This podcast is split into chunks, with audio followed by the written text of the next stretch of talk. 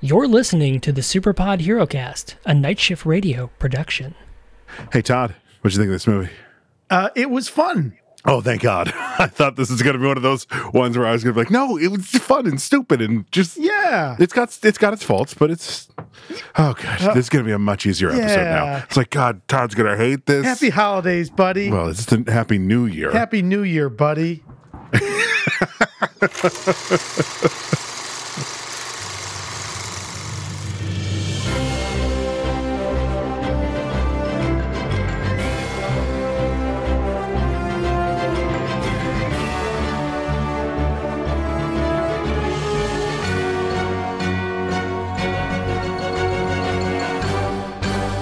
oh, hello, Hello. and welcome to the Superpod HeroCast, Guys with beers talking about movies with capes.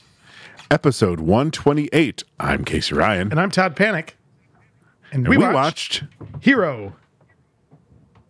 at large, or. Uh, spoiler, uh, we searched the high seas for this movie. Did you notice that it was labeled Captain Avenger? I did. Hero at large. Yeah. it- but it's it's not in the in the movie and i never saw that being an alternate title anywhere same. so Same. Yeah. this movie should have just been called the blueprint for sam raimi spider-man Yeah. yeah i fucking said it Full disclosure, I remember this movie. So I was nine when this movie came out. do not remember this movie at all You were not born. never Right? wait what year 1980. when in 1980 i may have been I- In utero. right. i might have been in utero Um, Yeah. You know, I wondered. So we both had fun watching it. And this is a fun movie. oh yeah this is a fun silly Not really a superhero movie like Paperman. well it's more of a superhero movie than Paperman, and it's more first. enjoyable than Paperman. And weirdly, like I said, it has a lot of the things that end up in Sam Raimi Spider-Man movies.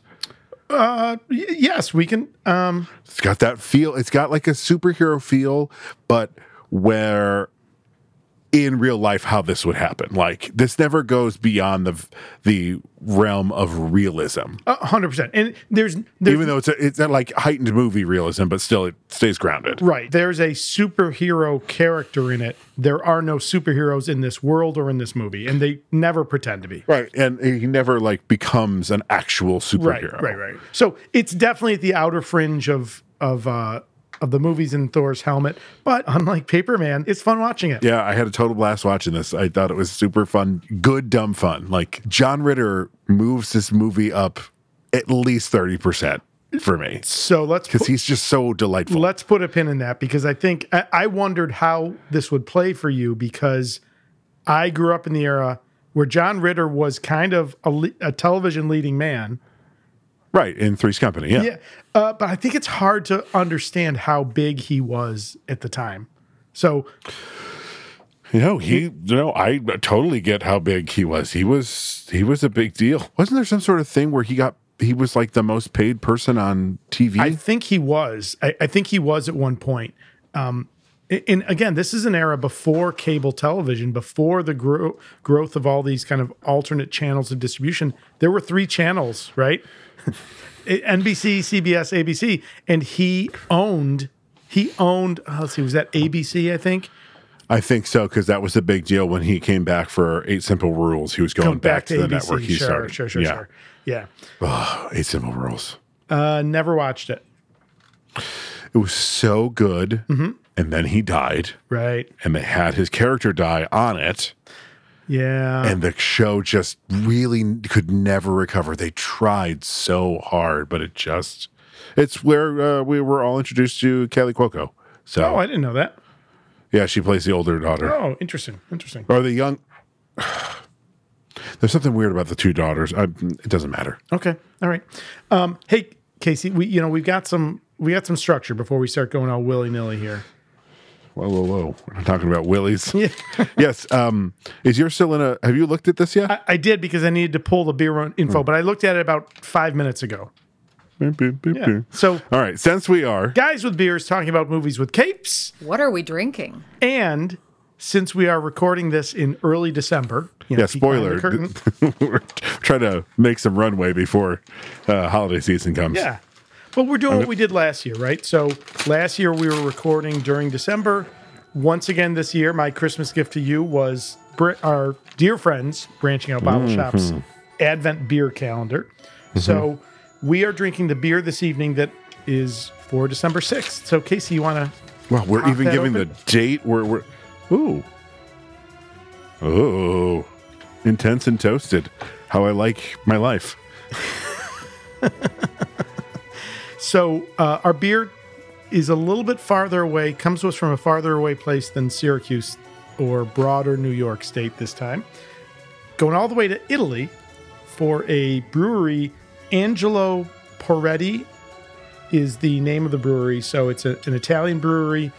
Uh, like some of the other beers we've had, this history goes back a ways. It is 1877. Angelo Peretti uh, had been traveling in Austria, Bohemia, Bavaria. He met some of the world masters of beers, kind of learns the secret, and 1877 comes back to Italy, opens his brewery in Valgana. This land is precious thanks to its sources of pristine water, a crucial ingredient for high quality beer. For more than Yeah. 144 years, Valgana has been the heart of their brewery, and today it beats around the world. So, do you want to share the beer that we're drinking today?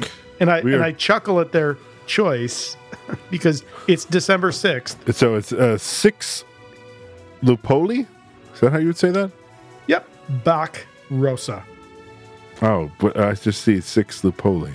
That's not the name of the beer. Uh, the red. Yeah, it's it's their sixth Lupoli Bach Rosa, and that is a Bach red beer with six hop varieties, a malted malt with a rounded flavor marked by an aroma of toasted cereals and notes of caramel and licorice. It is ideal with red meats, tasty cheese, game, and chocolate. So this is going to taste like Cheerios.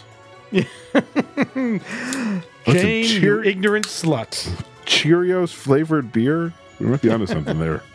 All right. This is very dark. Ooh. Whoa! Holy shit! You know, this is one of the things I love about the Advent beer calendar. Joel and Carissa do such a great job of picking great beers that honestly I would not find. Right? Like, Totally. oh boy. Ooh, that's all right. Hey, buddy. Cheers, my friend. Cheers. God damn it. Oh, that's good. Oh no, that's dangerously good. Oh, that's- what's it? That's what I'm what's looking at right now. Yeah. it? Seven. Woof. Seven. Oh, Okay. you know what it is? It's seven. Andy, sure. That's not how we say it. But oh, yes. All right. Sure. Samon. okay. It's it's uh, Pacino in. It's the scent of a woman. Seven. No? I Okay. Never love mind. that movie. I don't remember him saying that, but Maybe it's not. may- In, maybe it's in um, Glengarry Glen Ross. Maybe never watched it. It's not. I'm I just Okay. bring it back to the the thing that made us friends That's right, and that's not right. just acquaintances. which is why all train cars smell vaguely of shit. Piss. Piss, ah, same thing. Yeah, it's- It is not the same thing. ah, same thing. You know. David Mamet would like a word. Yeah, exactly. so Um, so now do I just sit here for the next seven minutes while you monologue, pretending to drink a gimlet? Is that what, what's going to happen now? Sorry, buddy. Make, you making did- weird expressions at you. you're such a great scene partner. You're such a generous scene partner. That's what she said.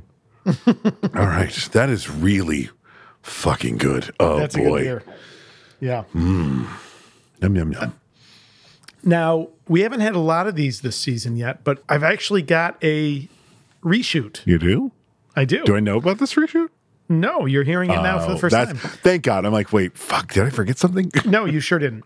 So in our in our kind of bonkers holiday double feature that we did of Roadhouse and Pirates of Penzance, I shared a story about Phoebe Cates being my brother Joey, who happens Oh. to be a gay man, uh, the only woman he's ever had a crush on. You correctly pointed out that we should get Joey's permission to share that fact. yeah. I reached out to him the other day. He said, "Of course." He, you know, asked what the context was out of curiosity. I shared, and he he corrected me. So it was a private reshoot, but I want to I want to share it in the, in the in you know the spirit of full disclosure and the Hang on. You, authenticity. you have permission to share this. You use Yes, the yeah. word private. Okay. Just yeah, I mean, it was it was like uh, you know in our personal exchange, Joey pointed out that Phoebe Cates, although a woman that he had a crush on, uh, she was a woman he had a crush on. She is not the only woman he's ever had a crush on. Oh yeah, He you shared- said one of you said there was more than one. You just didn't s- say what the other one was. Uh, y- okay, all right. Well, he Can you tell I just edited the episode? yeah, clearly, clearly.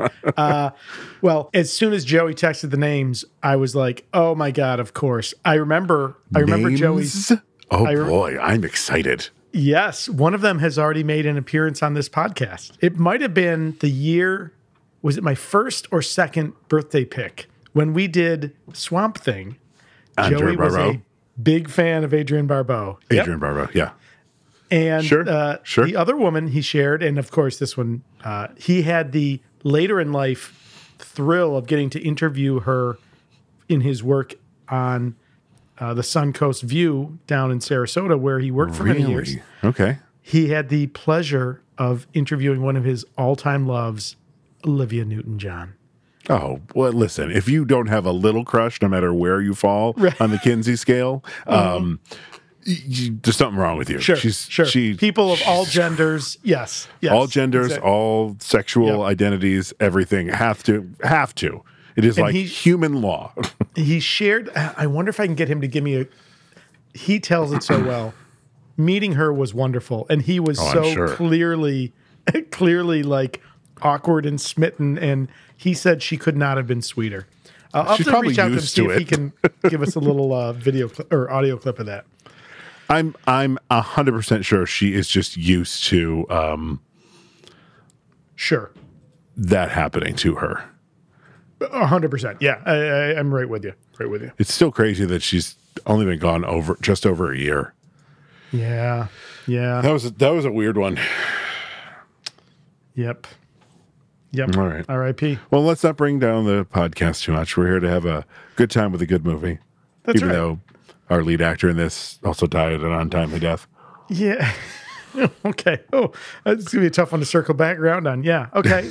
um, yes, that is correct. Boy, Uh, doing this and that have, having done Roadhouse and then this, I'm like, boy, women are just there in movies of this time Oh, period. yeah. to just be the the attractive thing for the man.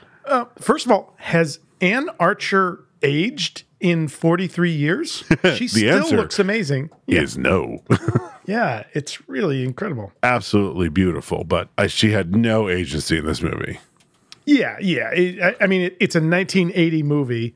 She's there to give John Ritter's character something to, you know, chase. I mean, I, you know, right? I, I mean, I hate to, Yep. I hate to say it that way, but this movie does not pass the Bechtel test. Well, sh- be- because she's one of only two women who have speaking lines in this film.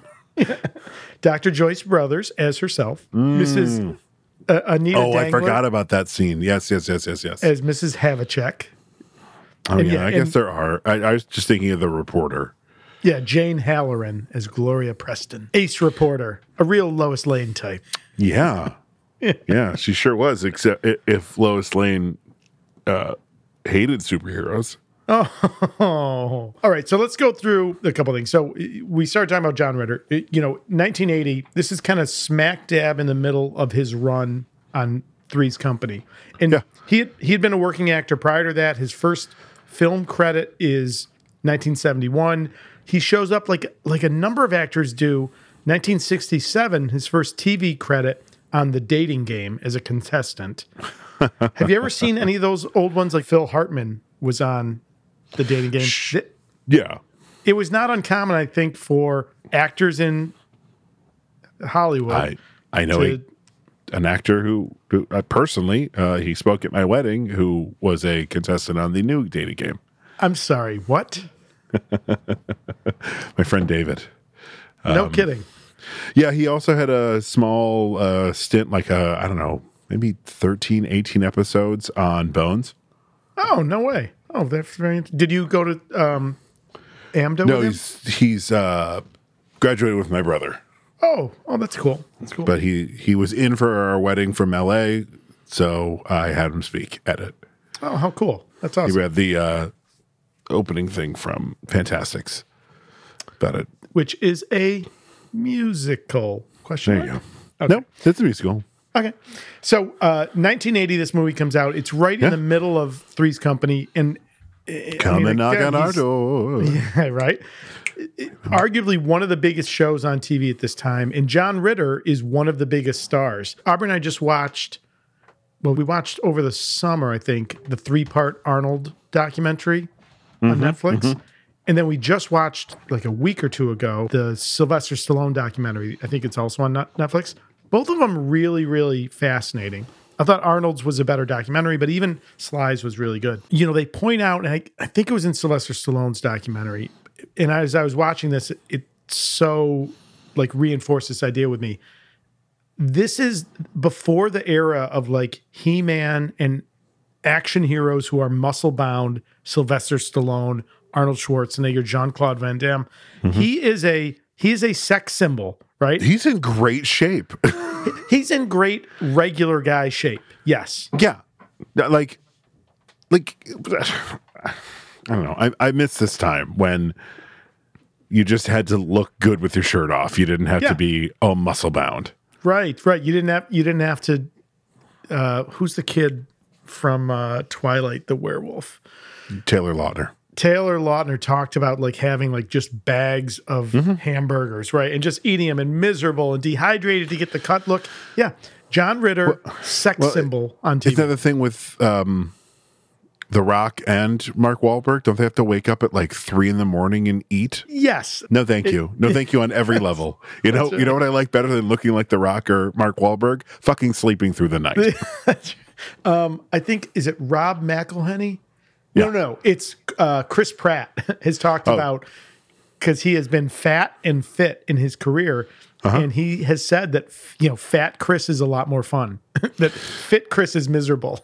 I think he did a very smart thing, kind of along those same lines as Anne Hathaway, not talking about how she lost weight for Les Mis and got in shape for The Dark Knight Rises.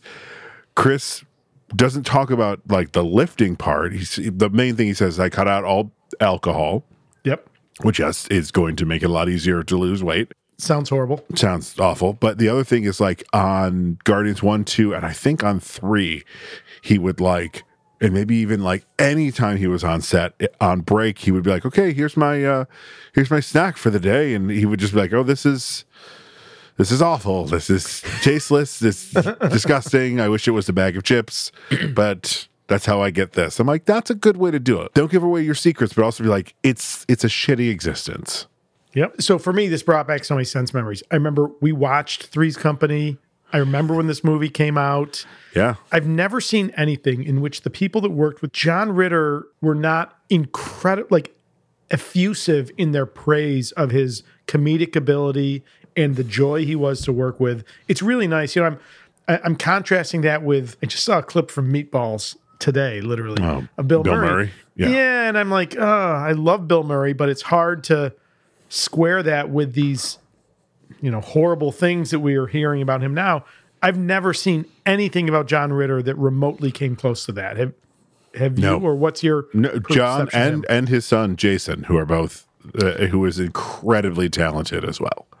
yeah? I feel like I've seen him in something, and I think I was surprised. Did you watch Raising Dion? no, oh, but but now I see the picture of him. Yes, I I, I recognize him. Yes, yes, Oh yeah, he's been in a ton of shit, but yep. that Raising Dion was I, Elliot was quite smitten with Jason Ritter when we were watching uh, Raising Dion. I'm like, so uh, the movie we're doing tonight, uh, you know, it's Jason Ritter's dad, and she's like, oh, what's his name, like Jonathan or something. I'm like. Yes, that's exactly his name. He's John Ritter. She goes, Oh, for real? I'm like, Yeah. I show her a picture of him. She goes, Oh, I'm like, Yeah, he was a good looking dude. You know, he was Yeah. a big goofball, like, uh, Stay Tuned, Yeah, the Three's Company, all this stuff. He like did goofball stuff, but there are moments in this movie where he's got like that leading man look to him. I'm like, all right, go John, good job. a hundred percent, a hundred percent. Um, so I remember. I don't know if you've ever seen this. Did you ever see Holy Moses starring Dudley Moore? I may have as a kid. I don't remember it though. so John Ritter has, I would say, almost a cameo. Comes out the same year, 1980, where he plays the devil, and he's hilarious. Um, but he, his career definitely cools after Three's Company. So Three's Company runs from 77 to 83. You know, Jesus. he's making a boatload. I just saw a note about the money. Okay. So season five, which runs 80 to 81. So right when this comes out, Um, so I'm reading from the Wikipedia page for Three's Company. Season five marked the beginning of contract renegotiations and sparked friction on the set. Summers demanded a Susan Summers, Suzanne Summers, Yeah. demanded a substantial increase in salary from thirty thousand to one hundred and fifty thousand per episode, which That's would a be lot. equivalent in two thousand twenty-two dollars of 107,000 going up to 533,000 plus 10% of the profits. Now, John Ritter was the show's top billed actor. He was making $50,000 per episode at the time. God damn it, that's a lot of um, Suzanne money. Summers does not get what she asked for. She kind of goes on strikes, uh, goes on strike, but it, you know, again, s- Wasn't Ritter is she the- replaced? Right? she Is does get replaced, yeah, Yeah, and it's yeah. you know one of those, you know, you you careful, right? Like it- Yeah. um, she gets replaced after season five. Um, Generally Harrison is the new blonde. Uh, she Yeah, yeah, she's plays not- and she's Cindy not cr- Snow. Cindy. Yeah, because because Yeah. Suzanne Summers was Chrissy, right? Yep, exactly. Yeah. And she's the character Cindy is the cousin of Chrissy, right? Because that's that's what they do on TV, right? Like we keep it in the family. Wait. But um, anyway, so this movie comes out in 1980. Um, in terms of production, the names that probably would have meant something at the time. So it's written by a guy named AJ Carruthers. I, the only other property I think you'd recognize is a movie that I actually really love, um, "The Secret of My Success," starring Michael J. Fox. He wrote that. Um, it gets directed by a guy who's a writer director by the name of Martin Davidson. Does a lot of TV. Kind of shows he shoots this like a like a TV show. Yeah, yeah, hundred percent. Yeah. Um, he directs The Lords of Flatbush, which was Yeah. a breakout role for Sylvester Stallone Yep. and Henry Winkler, Arthur J. Fonzarelli. Arthur J. Fonzarelli. Yeah. Uh, he directs this. He directs the cult classic Eddie and the Cruisers. Oh yeah. With um oh shit, who's the lead in that? Is it Uh, Fox? No. No, no, it's uh, Michael Pare. He's the guy who am I famously thinking of? threatened to beat up one of the MTV News guys because Michael Pare does not do the singing on Eddie and the Cruisers. And way back when, do you remember when MTV News was a thing? Yeah. they were interviewing him, and uh, what was the guy's name? Chris MTV News. I'm guessing you've never seen this video. It's No. Chris Connolly was the guy. Um, he basically starts. It, it's clear that he's going to be poking at the fact that Michael Pare is not doing the singing in Always Eddie and a the Oh, good- Cruisers Always a good idea. and Cri- and Michael Prey's like they're doing this in the interview, and Michael Prey basically is like, "If you're about to make me look like an idiot, I'm going to kick your ass." It's a it's a one it's a wonderful. Why do it- interviewers think or Oh, was they it can Kurt- do this shit? Or was it Kurt Loder? Well, the thing was both. Um, Kurt Loder was it Kurt Loder or Chris Connolly? No, I think it was I think it was Chris Connolly. I'm having this sense memory. Um, oh boy, I hope I'm not misremembering this. There was a time when MTV News really like. I feel like both Chris Connolly and Kurt Loder were legitimate news people. Sure, but there's a difference between being a legitimate news person and being a sack of shit in an interview to somebody. Like Uh, the the South Asian British guy.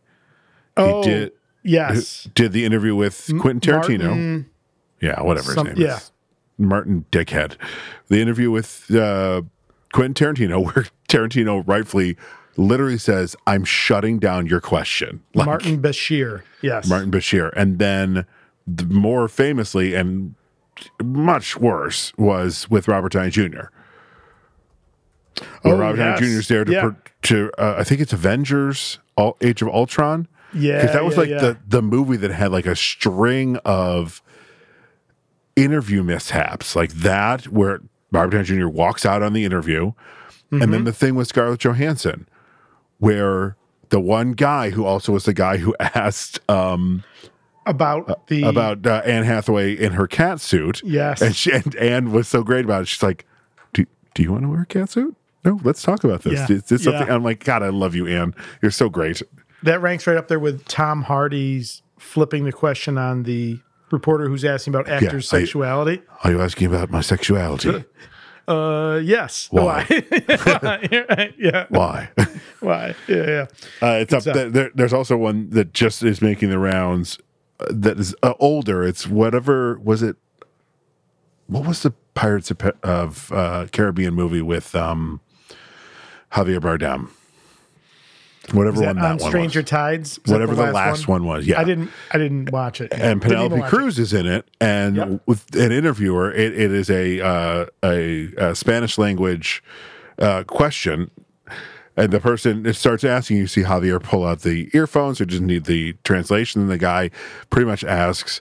Are you the only person in the world that's happy to go to work with their wife? And you see Javier just make like a disappointed look. Wait, he's and married just- to Penelope Cruz. yeah, and he I goes, did not know that. Sorry. what a what a what a disappointing question and just Oh. turns away from the guy and you're like oh my god i love i love that when they shut them down like Yeah. the scars are handsome one is also great with the guy because he's asking if she wore underwear and he's she's like what I is remember going that. on this is like the third person and jeremy renner is sitting next to scarlett and he is just silently smirking like get him I think I've seen that one. But isn't that when uh, I think it's Jeremy Renner, Scarjo, and Chris Evans? And don't they do something where like they flip it and Chris Evans and Jeremy Renner take all of the ridiculous wardrobe? I don't think it was that same guy, but I think during the that that same That day they, they Chris started came in. ta- yeah. they started fielding those questions and giving Yeah. her the the meaty actual acting questions, which is shows you what good guys both of them apparently. are. and I think it has one of my favorite uh, Chris Evans moments where they're like, "Who is the most attractive Avenger?" And Chris goes, "Chris Hemsworth." Did I answer that too quickly? You're like, "Who's the most attractive?" Chris Hemsworth. All right. So, All right. hey, folks, if it's not apparent, this is going to be one of these episodes where, you know, it's gonna be we're short. Just kind of Listen. hanging out. the Wikipedia uh, synopsis for this thing is two paragraphs long, so And, and we're not criticizing. We appreciate the folks at Wikipedia that write at all. those. Yeah. It's, and uh, it, we it got- gives what we, got need got. to. Like we could go through beat for beat of this movie and probably take a normal amount of time, but I'm totally fine with doing it this way. Absolutely. Okay, strikes over. Go find this movie if you haven't seen it. Yeah, absolutely. It's a fun time. it's a fun movie. There's you know, other than the fact that it's, it's a 1980 movie, there's uh you know, Ooh, the there's some female stuff in it. character is not developed. There's an Asian accent that is Oh. you know that is not acceptable nowadays. Representative of the time. Not saying it's okay. Representative of the time. But didn't it's a you fun feel movie. like when John was doing it, he's like, I don't want to be doing this. I'm going to half-ass this accent. I gotta be honest with you. No, because I don't think anyone had that awareness, right? Like it was that that that sing song Asian caricature was Well, I, I, did notice that. And and what, what's her name? an Archer. Archer. Um, I did notice that she was like when she responded with that kind of uh, broken English, racist Asian uh, way of speaking. She did no accent. Now either she just couldn't do one, or she's like, I, I absolutely refuse to do an accent. um, oh, and there's also a li- little moment of uh, some um, gay bashing. Oh, did I miss that? Oh When no! I looking did- at all the pictures. yeah, and yeah, he's yeah. like, "Yeah, this one. He's a little strange." He goes, "Wow, well, I don't want any." And I can't remember. He doesn't. Thankfully, doesn't use the F slur, um, but he uses something. fruit was it fruit? It's not. No, it wasn't even that bad. It was something really light. But then his manager's like, "No, no, no," and flips his wrist down. He's like, "He's not Yeah. that." I'm like, Yeah, yeah, yeah, yeah. Again, it's 1980. but also spoiler, probably a good chunk of the people that you are um, representing at that time in New York as uh, theater actors are. So Yeah, yeah, exactly. Let me finish one last thing in production. We typically talk about the Um, banana stand. the banana. There's always money in the banana stand, um, but what there isn't for this movie is a budget that I could find. So Wikipedia does give us a box office total. It does 15.9 million dollars. Oh. which I Holy shit, that's a lot of money. Yeah, 100%. So um, nowadays, that would be, it's like 2.7. So uh, where's my calculator? 15.9 times 2.7. So it's about like a 42, 43 million dollar movie, but okay. And except except for the last scene of this movie, I wouldn't be surprised if this budget was, I don't know, a couple million. Yeah, But hundred they percent. Yeah, they, yeah. they destroy a building at the Well, did, well, it's so funny you say that. One of the things I noticed when the building is burning and Mm-hmm. the piece falls off, it's just a fr- it's just like a framed sheet of like two by fours. It, Oh, do you think they made a f- a fascia bucks. too? That was probably forty bucks worth of wood. Yeah. right. That something was stapled to, right, or nailed to. Yeah, yeah, yeah. and it just topples. Yeah, yeah. There's there's there's no special effects other than the the the fire, right? Like the, I hope so. stunt performers, but Uh, John, Yeah, we're there's- just going to set this building on fire and you just go in. It'll be fine. it does look like him running across the top of the John, building. Yeah. why are you why are you getting in your car? Wait, Where are you going, John? that's right. That's right. Um, you got any almost cast or anything in this?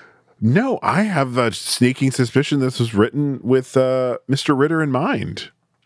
I think so. It certainly makes sense. This is an era where you know th- it is not what it is today, where people can cross b- between mediums. But Ste John Ritter was really such a superstar of this time. Uh, I'm sure it was developed for him. And I have a sneaking suspicion just because it's not in the the liner notes, and we'll then we'll get into the actual uh, plot synopsis. Yeah. Um, I have a sneaking suspicion one of the first scenes that was shot was uh, him and um, uh, what's her face's In our first Dan Archer's uh, meet cute at the beginning because he's very much doing um, fuck what's his name? Don't tell me. Hang on, let me think of it. don't wait for the Uh, translation. Jack Jack Tripper. Jack Tripper. Yeah, he's very much like, oh, ha, well, just this is so. Ha, hmm. I'm like, oh my god, like this had to have been like, did you finish filming Three's Company, and the next day you went to this, and you're like, "Ah, I gotta shake off Jack Tripper, right. because the rest of the movie he's not really doing that, but that that one scene specifically, he is very like, ha, I'm awkward and, Yeah, yeah. Which I mean, again, look, it's his bread. I and butter. love. Yeah, don't get me wrong. I'm not complaining that he does it. He's so good at it. But yeah, I felt like that was maybe a uh, oops. Yeah, I, I mean, I- l- look, I think if you're gonna if you're gonna take a guy off like the biggest show on TV at the time into this movie vehicle for him, then you, you you know you're not gonna do you're not gonna play against type, right? You're gonna you're gonna make sure that he's doing exactly what you know people are tuning in every week to watch him do on TV. they do it five years later with uh, Michael J. Fox. Sure, he's sure, not, sure, sure. He's not stretching his, uh, a- at least in the first one. It's more in two and three, but in the first Back to the Future, he's just Alex P. Keaton, Yeah, who happens to travel through through time in a DeLorean. sure yeah look people um people don't want a new different thing they want the same thing that they loved before in different packaging so Well, people of the '80s did. Now, now we want i would direct your attention to the remakes that hollywood can't seem to get enough of yeah Um, I would direct your attention to Casey hates most of the remakes. that Well, are- you're not wrong but uh well with that all right. uh, On that, let's roll that film. I'm starting to think that first beer before we started recording might not have been a good idea. uh, listen i can't wait to have a jazz gummy when we're done but i'm, Oh, I'm not doing it now. yeah Okay, here we go. Uh, so I really enjoy Mm-hmm. the nothing is going to be what you expect it to be of this opening scene sure when they're standing on the street corner and How did it happen? You knocked me up. That's how it happened. You said you were safe. Well, I was wrong. It's a hell of a thing to be wrong about. I do love the construction worker that's behind them. That's a very real New York City moment where the guy's like, Yeah. holy shit. oh my God. Like he is dropping all the eaves and listening so hard to this conversation and just milking that he is the through shot between these two actors. He's like, I am in between the two of them. I'm going to have a ball with this. right i'm not my stuff's not getting cut i'm definitely showing up in the final edit yeah Oh yeah, he ham boned the shit out of it. But I just love that, that this whole thing's going on, and then she forgets a line. Oh, shit. I had these lines down cold, Oh, Steve. I, I mean, I really did. I We went gotta over get them this. once, twice, three I times. can't work with you anymore. I got to go meet my Oh, agent. just one I'm more time. late. And it's like for a scene study class. I'm like, oh, ha ha. Yeah, Because yeah. at first, you know, I've never seen this movie. Yep, And I was like, sure. oh, this is the reason he takes the Captain Avenger Sure, job. he needs right. He he knocked up He this needs woman. some he hard needs- cash, he yeah. needs the money. Sure.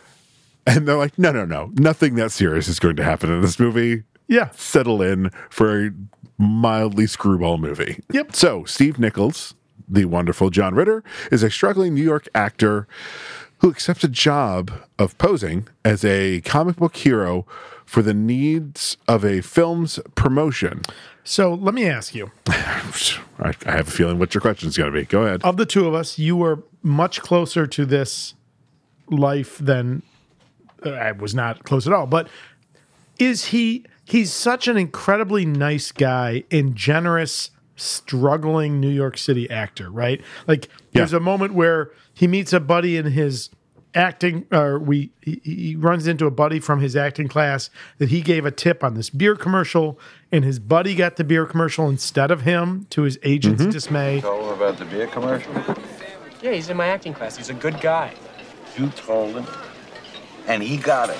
Schmuck. that opening scene that you just referenced, it's clear that he's helping the woman with the scene, and he's like, "I can't help you anymore. I got to get to work." So, like, he's just he's such a nice guy, right? Like, how did how does this take on the struggling New York actor? How does that resonate with you as someone who has been in uh, an, a theater professional?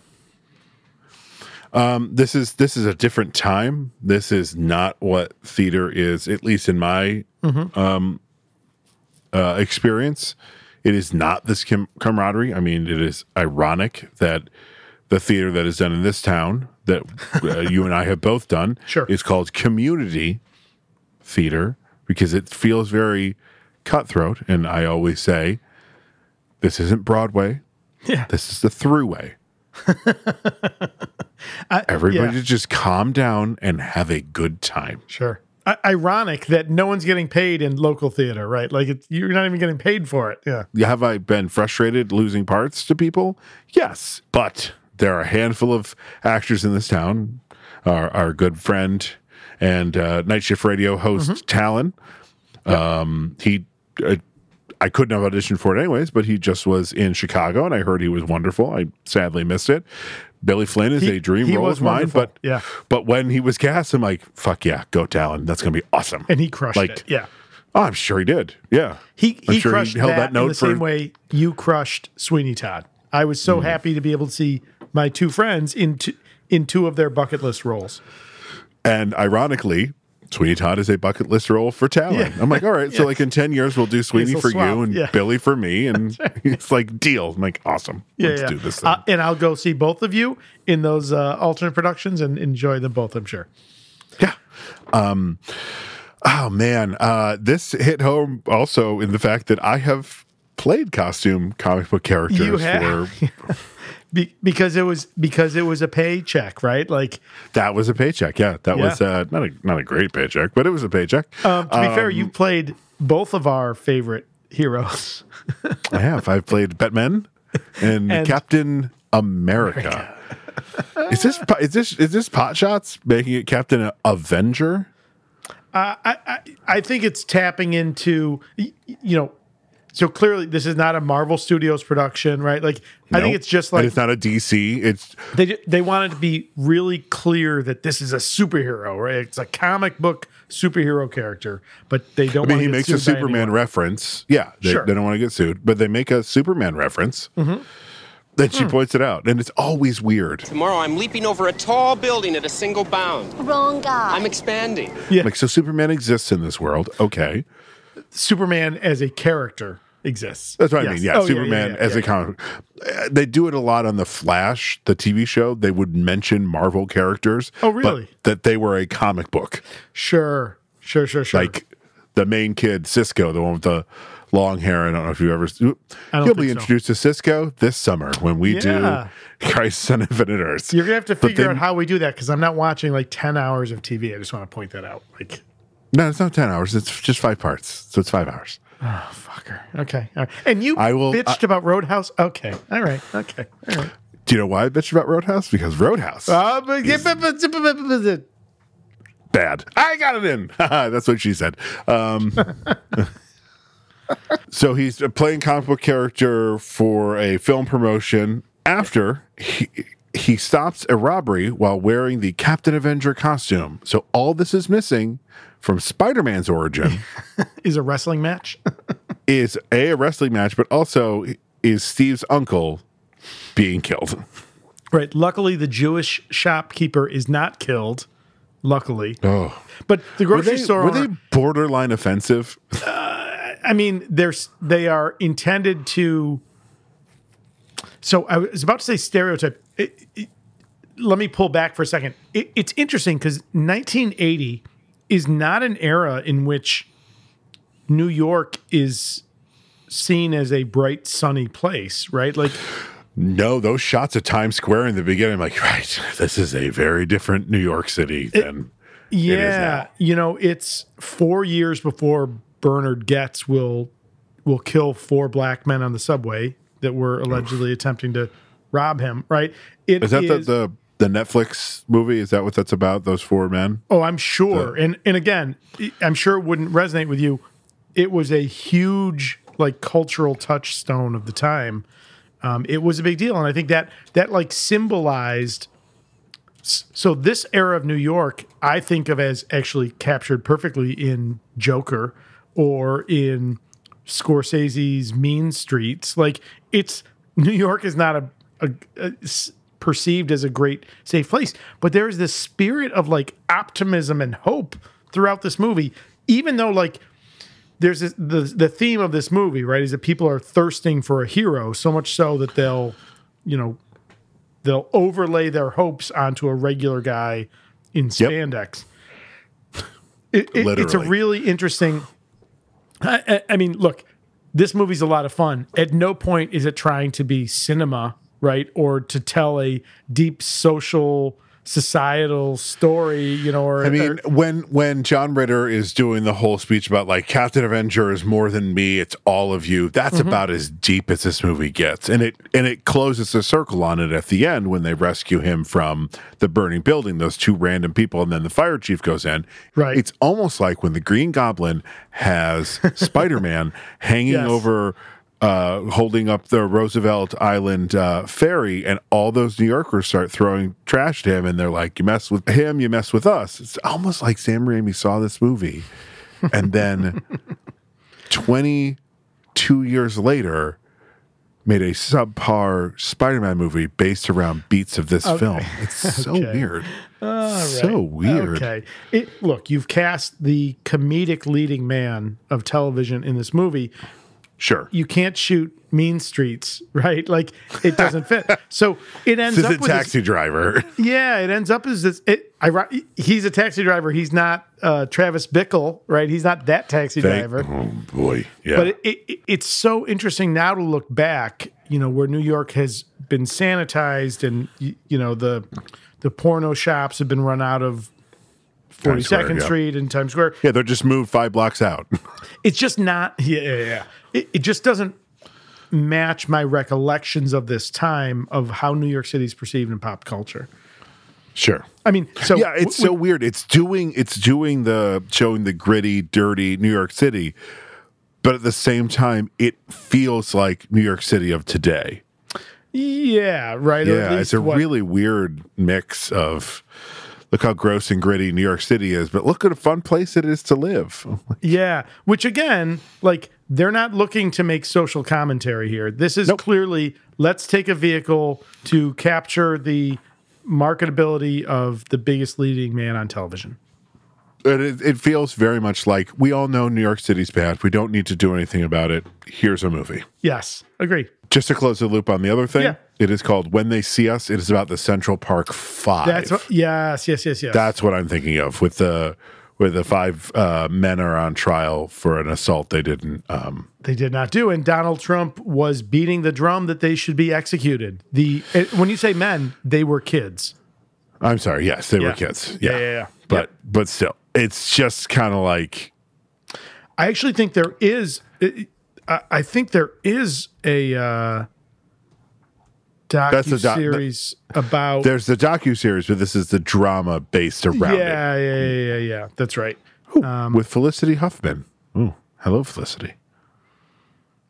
Yeah, I feel like, but I but I feel like there is a there is a property that's been that I've seen lately about Bernard Getz. Maybe I'm misremembering. I wonder if it maybe it wasn't Netflix. Maybe it was a different one. But yeah, oh, okay. Well, it, maybe it's on Apple Plus. We'd never know because they don't know how to promote their shit. so we've talked many times about um, my love of Dungeons and Dragons and role playing games. I've played so many role playing games, different systems. There was, I mean, this is how bad, this is how bleak and pessimistic the early 80s were, especially as it pertained to crime in urban America. There was a game, I think it was, I think it was called Vigilante. Oh, Vi- was that it? Vigilante. Yes, I f- there was a role playing game that clearly was capitalizing on Bernard Getz's killing of those of those people, oh, gross. but it came with yeah, it came with like it came with like these li- like the the play pieces were like clearly intended to be bullets and stuff. It was I, I- I mean, I remember when it came out and I was like even as a young even as a preteen or early teenager, I was like, "Oh, this doesn't look I don't think No, I don't no, think I'll no. Mm-hmm. be Yeah, yeah, no. but let me tell you why. Let me t- let me tell you why. Yeah. yeah. oh, good lord. Okay. All right. So, um, Nicholas decides to continue playing superhero, playing is in air quotes, and discovers that he that a hero's life is more complex than he expected. If by complex you mean he gets grazed in the arm by a bullet, milks it for three days to be able to mack it to his across street neighbor, then yes, his life got more complex. it is certainly a very rosy view of what could happen if you did this in real life, which don't do this in real life. It's a horrible idea, right? like, What's crazy is like that moment when he gets shot, I was like, oh, this movie's gonna like turn and be more serious. And, and I was like, oh, never mind. All right, does- I'm no. still loving this movie. I'm fine with this. it but will not. Yeah. He's got the red, he's got the red smear of makeup across his arm to tell us that he was grazed by the bullet. Yeah. Ritter's reaction to getting shot and him like crawling back into his car and everything, or getting grazed by the bullet rather, Mm-hmm. is really good. Like I was like, oh shit, you know, John Ritter's had, uh, you know, the movie we didn't rave over that he was in, Sling Blade. Yeah. Yeah. You know, I, I, I was thinking, I had that thought of, Swing Blade. he kind of had this moment almost like John Travolta, right? Where he was huge for a time and then Mm-hmm. he cools. He comes back. He does. He's the lead of pro- well, he's the adult lead of Problem Child and and the sequels. Do you remember that? It was about a Dennis. Oh, the Menace oh kid. yes. yeah, Oh god, that movie. yeah, yeah, yeah. And then he kind of does this turn, much like John Travolta, where he starts taking these kind of phenomenal roles, but they're like nothing that we've seen him do previously. So Sling Blade certainly falls to mind. There's a couple of other ones. Well, Um, we're also forgetting the 1990 uh, mini series that he did. It.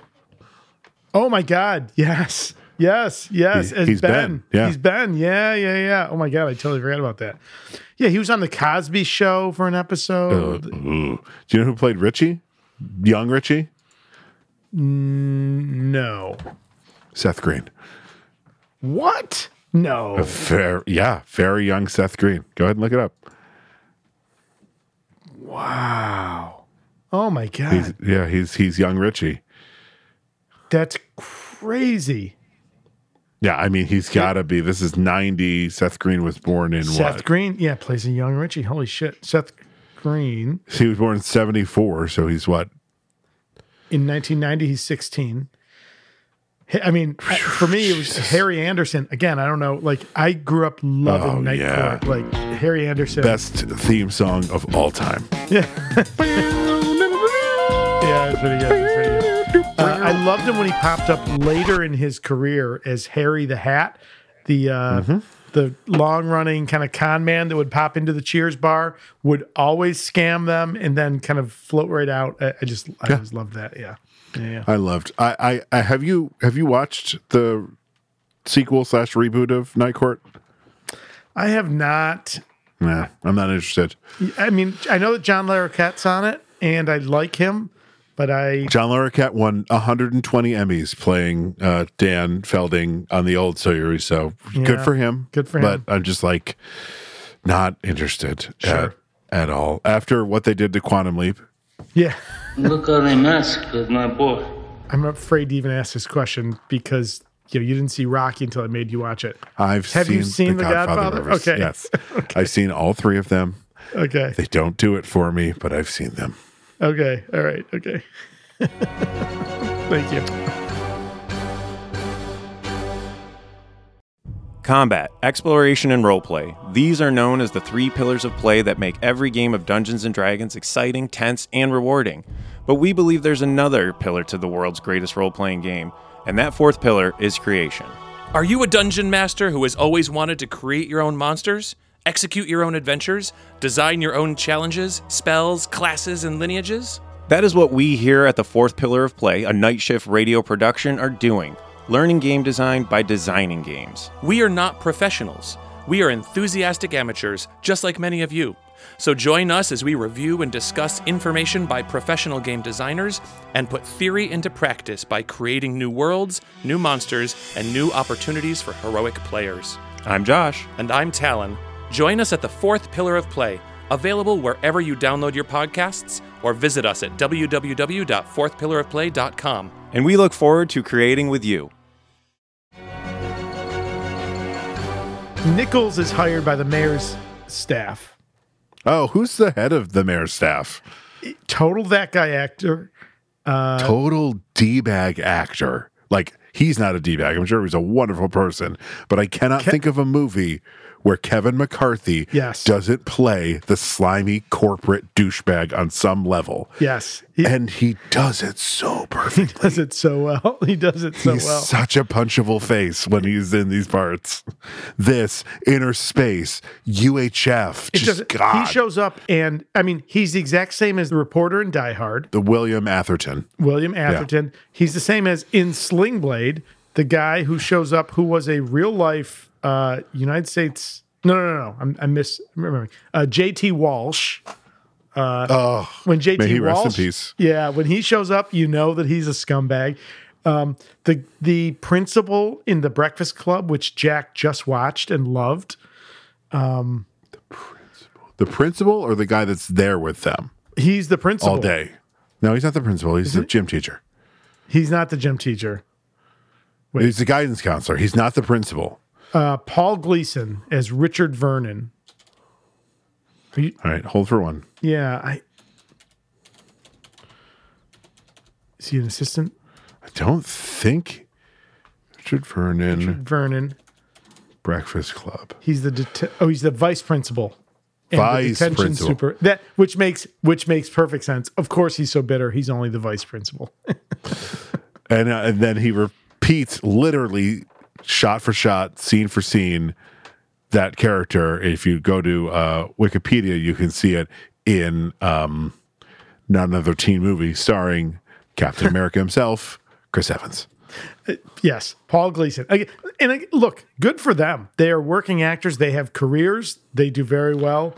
But and yeah, you got obviously that they're not punchable those people face. in real life Yes, right yes. like they wouldn't have those careers right, right, right, right. You He's know, a- you- yes, yes. Oh, that's you know, so William funny. Atherton had, says that for years he loved it at first when people would be like, "It's true, Your Honor, this man has no dick." Yeah. yell it at him in in like subways and on streets. And he's like, "But then I had children, and I was like, hey man, Yeah, my, my kids, kids are- here."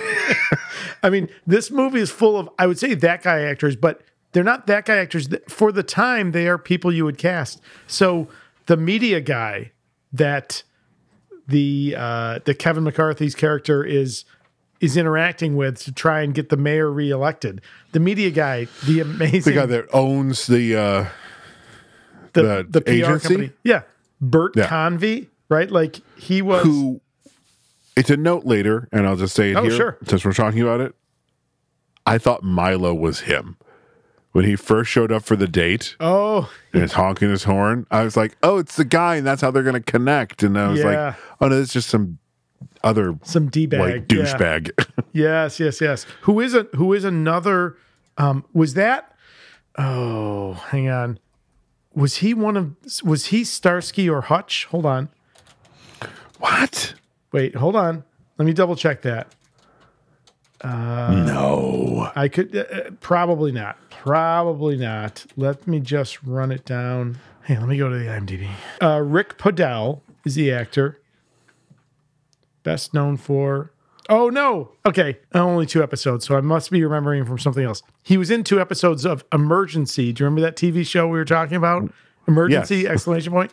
He was two episodes of that. He was a total TV actor. What did I? I thought he was Starsky or Hutch, which he clearly was not.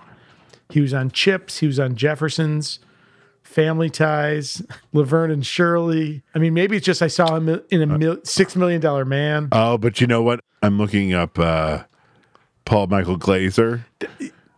He looks like yeah, him, right? they, they they do. They did. They, totally do. Es- especially because he's got like the, like the the perm. The white the white man fro. yes, yes, yes. yes. Yeah, yeah. Okay, Uh-huh, But they're good. both I don't so feel so alive. bad. oh, right. They were they were both in uh, the terrible Starsky and Hutch movie.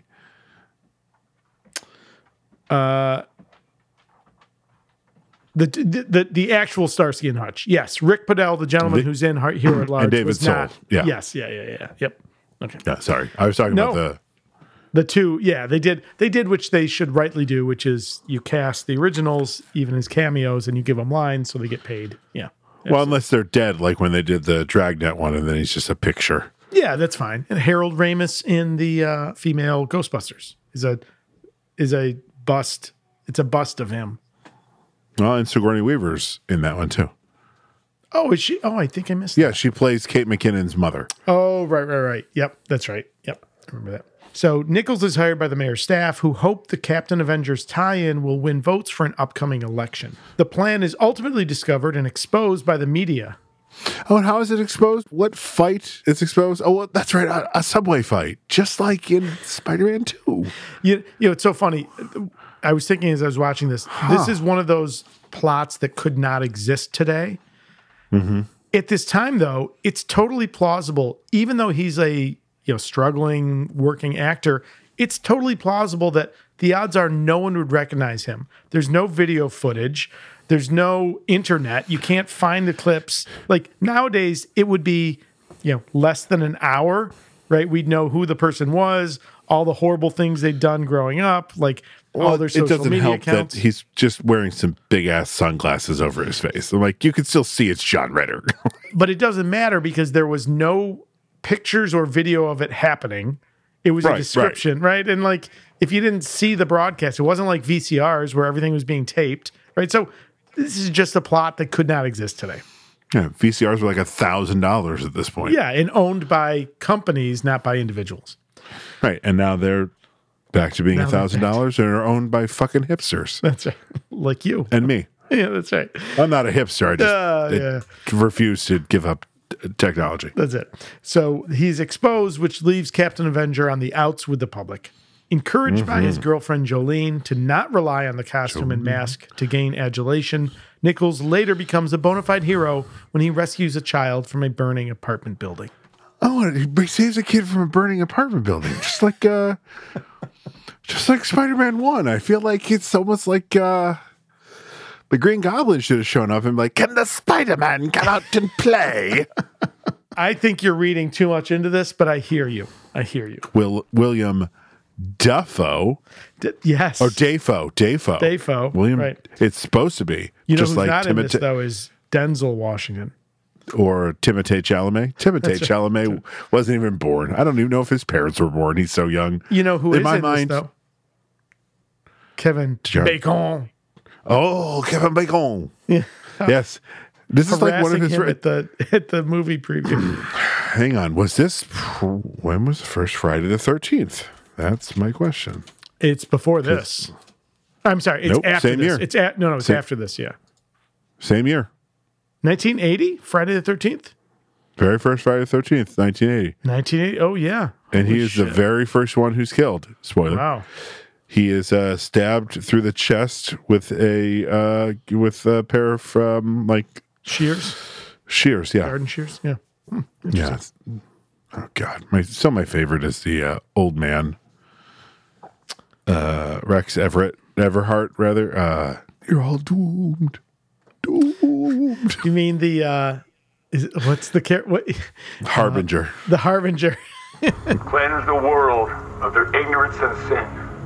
Bathe them in the crimson of. Am I on speakerphone? No, absolutely not. Speakerphone, no. No, I wouldn't do that. Yes, I am. I, I can hear the echo. Oh my God, you, uh, you're right. Hang on one second, I'll take you off. That's rude. I, I don't know who's in the room. Fine, there. You're off. Thank you. Don't take this lightly, boy. It wasn't all by your numbers. The fool nearly derailed the invocation with his insolence. The ancient ones see everything, and they will not be. I'm still on speakerphone, aren't I? Oh my God, Mordecai! I can't believe Oh man, this is we are only at an hour and eight minutes. Dear all right. TSPHC Army, this is only a short episode because there's not a whole lot to talk about. This is not the mask where we just didn't want to talk about it. Yeah. Um, okay. that said, go watch it. Yeah. Yeah. Uh, before I say end movie, is there anything else you want to talk about in this movie? No, I definitely, y- you know, I think it's it's interesting for me, you know, being alive at the time when this came out and seeing this when it came out. You know, it's interesting now to see how our culture, you know, the, the you know, a snapshot of 1980s culture. It's interesting to see it now. It's f- it's a fun movie. It's a Here's what I'll say. Sure. Um, and then this will lead us into end movie and talking about all the stuff. If this was made today, shot for shot, beat for beat, edited the same way and everything, oh my God, I would fucking hate this thing. yeah. They're like, no, no, no, we don't make movies like this anymore. The fact that this is 1980, probably shot in 79. Mm-hmm. So it's still very much that time period of how movies were made. You can't be mad at it. Like, Yeah. we didn't know any better. This is just how they made movies. I, I have a sneaking suspicion since the director was a mostly TV director, he was a director for hire. They're just like, oh, you got to direct this thing. You know, be on set to make sure the the cast doesn't act up. You know, and maybe give a couple pointers, but everyone's going to just do what they're there to do. Nothing wrong with that. There's plenty of movies that are made that way. Please go find this movie and en- enjoy the fuck out of it. yeah, 100%. And and with that, I will say, end movie.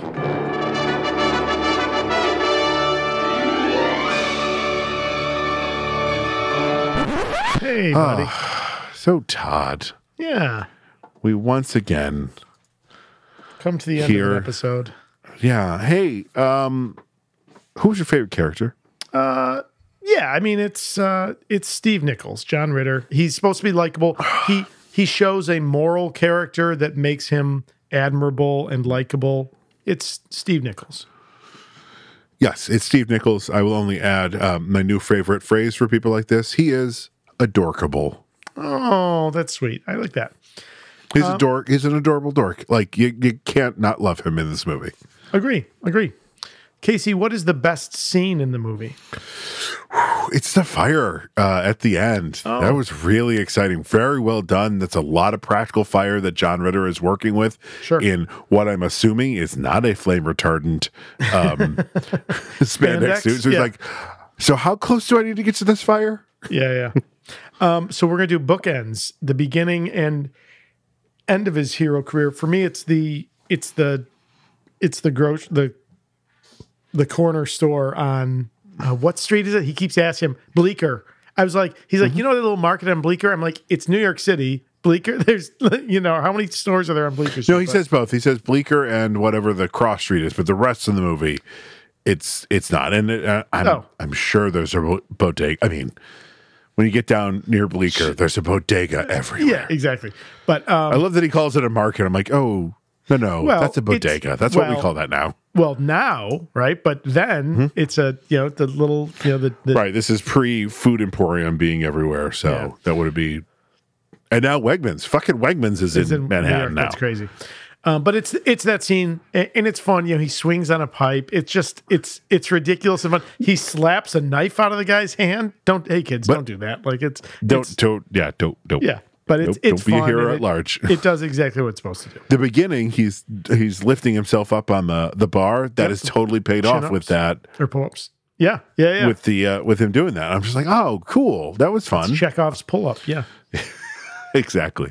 Uh, I- is there anything you would cut from this thing? No, it's like an hour No. 37 with the credits. It doesn't feel like it drags. It does what's supposed to do. Never It's a fun drags. watch. Yeah. Yeah, totally fun. Nothing, nothing I would cut out. Yeah, And then finally, Casey, who is the actor having the most fun? I mean, it's Sean Ritter. I, yeah, it's John Ritter, and I and I think everyone's having like it- this doesn't feel like Oh yeah, anyone's everyone's being having a called blast, on but to do anything. The most fun is Sean Ritter Agree. Yes. because he knows exactly what movie he's in. Um, did he do this because Jason had been born? Do you think Um. Jason Ritter was born in eighty? So I mean, or like he knew he was going to have a kid. No, I, I- I think it's just like he's an established actor by the time Three's Company happens. He becomes Mm-hmm. like one of the biggest actors in TV. And I think it's just like, look, I, I'm sure this was filmed between seasons, right? Like, I'm sure it was, he Mm-hmm. had a hiatus from Three's Company. You got to, you know, it's a tight shooting schedule to fit it in. I'm sure it's just like you reach that point where you're a working actor and you're successful and they want you for things, you say yes to things, right? Like, Just like if someone asks you if you are a god, you say yes. you say exactly. yes. Exactly. Um, so, Casey, uh, Yeah, we say it at the end now. Do you want to take a guess what the IMDb score for this movie was? Oh, I'm sure this thing probably sits in the sixes, low six. 5.9? Yeah. That's stupid. Yeah, it's unfair. Yeah. This is not this is I'm not giving this thing a 10. No, This is it's not, a The 10. Dark Knight, right? It's not social commentary, but as a It's a- piece of it's like a entertainment. seven, five, eight, somewhere Yeah. in there. Yeah, I'm fine with. Yeah, this isn't. I didn't hate it.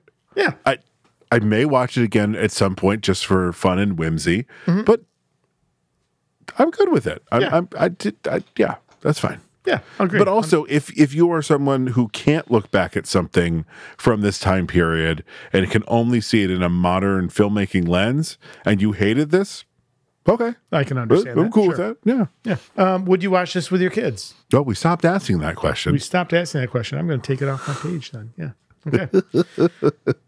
I mean, they would be bored, but there's nothing there's nothing objectionable in it. no. All right. So Casey, And now it's time to pull the next movie from Thor's helmet. Oh boy, you got two left, big guy. two left. How you feeling? How you feeling about I mean, that? listen, I'm not upset about this movie. This was an odd pull, but you know, neither one of us had a bad time. So Todd, sometimes you just need an odd pull. yeah, listen, y- you know, I'll, sometimes I'll sleep on my hand, so it feels like somebody else. Is, okay. Oh, you son of a bitch. All right. So I have in my hand here a piece of paper. There are. Oh, yes. We're going to be very happy with this. Oh boy. So the slip Are we? says Unbreakable verse. We've already watched Wait. Unbreakable. Oh, it's split. so we're watching Split. Ooh, I love this movie. Oh, we got a little more McAvoy in our life. Yeah. And who's upset about that? No one. and Anna Taylor Joy and oh my gosh, I forgot she was in this. oh yeah, spoiler uh, because this we're not supposed to know until the end of this film. This is a Unbreakable sequel. Yeah, I- yeah. It Came out in 2016. It's it's the second in the Unbreakable verse. So we're gonna watch 2016 Split. And we're gonna watch the trailer right now. yeah. Hey, pardon me, sir. I think you have the wrong car.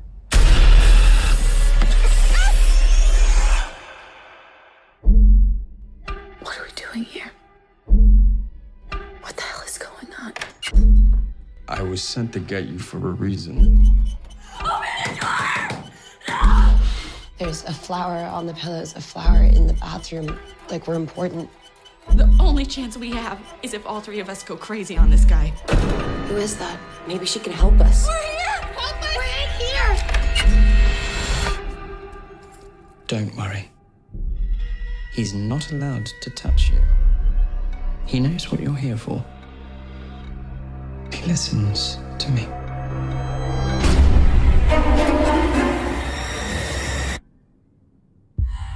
My name's Hedwig.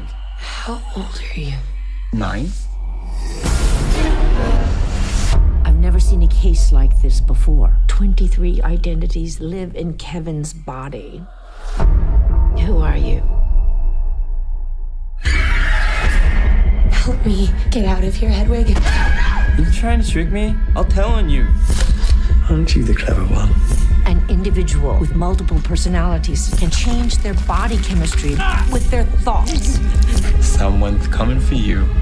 Who's coming? The beast.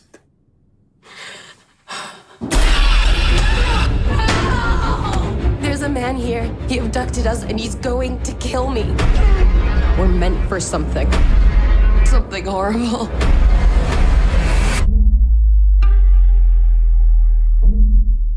The world will understand now. The beast is real.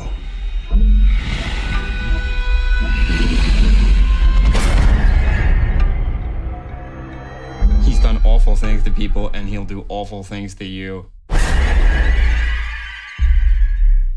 Yeah. yeah, of the young women in the uh, beginning of this or in this movie, I, I don't know any of the rest of them. Anna Taylor Joy exploded over the other two. Yep. Haley Lou Richardson and Jessica Sula. Yep. Um, yeah, they're not jumping. I didn't watch White Lotus, but Haley Lou Richardson was in that. Jessica Nah, I didn't watch that. Sula. Oh wow, top cast. It is not even um, doesn't even show Mr. Willis. I mean, it, it should. Well, it, well, yeah. Oh, the Google page shows him, but yeah, Okay. Yeah. Um, it's just it's, I'm excited. It's just the about- time to talk about that. This that uh, like a lot of Hollywood movies, this completely misuses associative dis- identity disorder. Yeah, of course. Look, you should not. But in the don't take end- learning from. But in the end, it's a superpower. So this is like one of the only times I'm okay with it. Also, the fact that they're just like, we want James McAvoy to show what a fucking phenomenal actor he is, because that is what this movie does. He's And spoiler, he does. yeah, he's so good in this film. Th- It's a great film. I, I mean, I love this film and the moment at the end, which again, this movie's seven years old. I don't feel bad. The moment where we learned that it's part of the Unbreakable universe was like, uh, you know, it was the kind of twist that I love when they're done well in M. Night Shyamalan I- movies.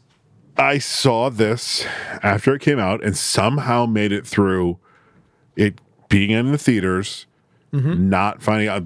Thank you, 2016 reviewers, because even today, even five, even like three years after this, they were spoiling shit like this. They were like, the twist at the end uh, elevates this movie. I'm like, oh, cool, okay.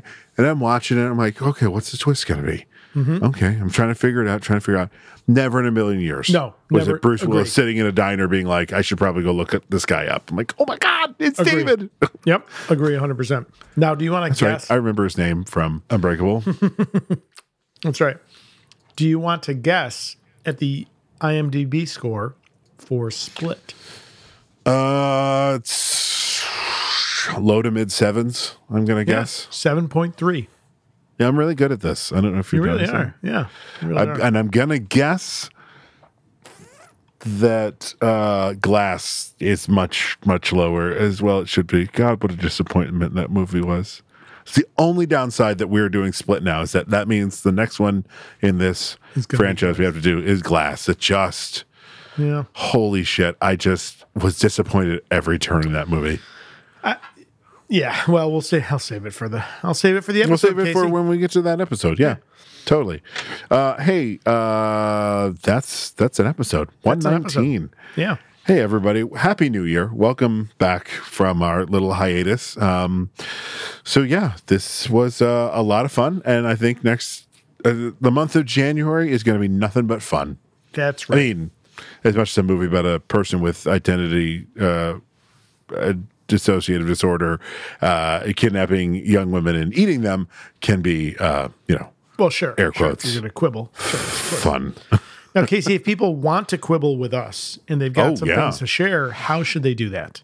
Well, you can find on any of our social media right on the liner notes for this episode, but I'll tell you right here You can email us at superpodherocast at gmail.com because only Cap writes letters. Tony. Music for the podcast comes to us from two places.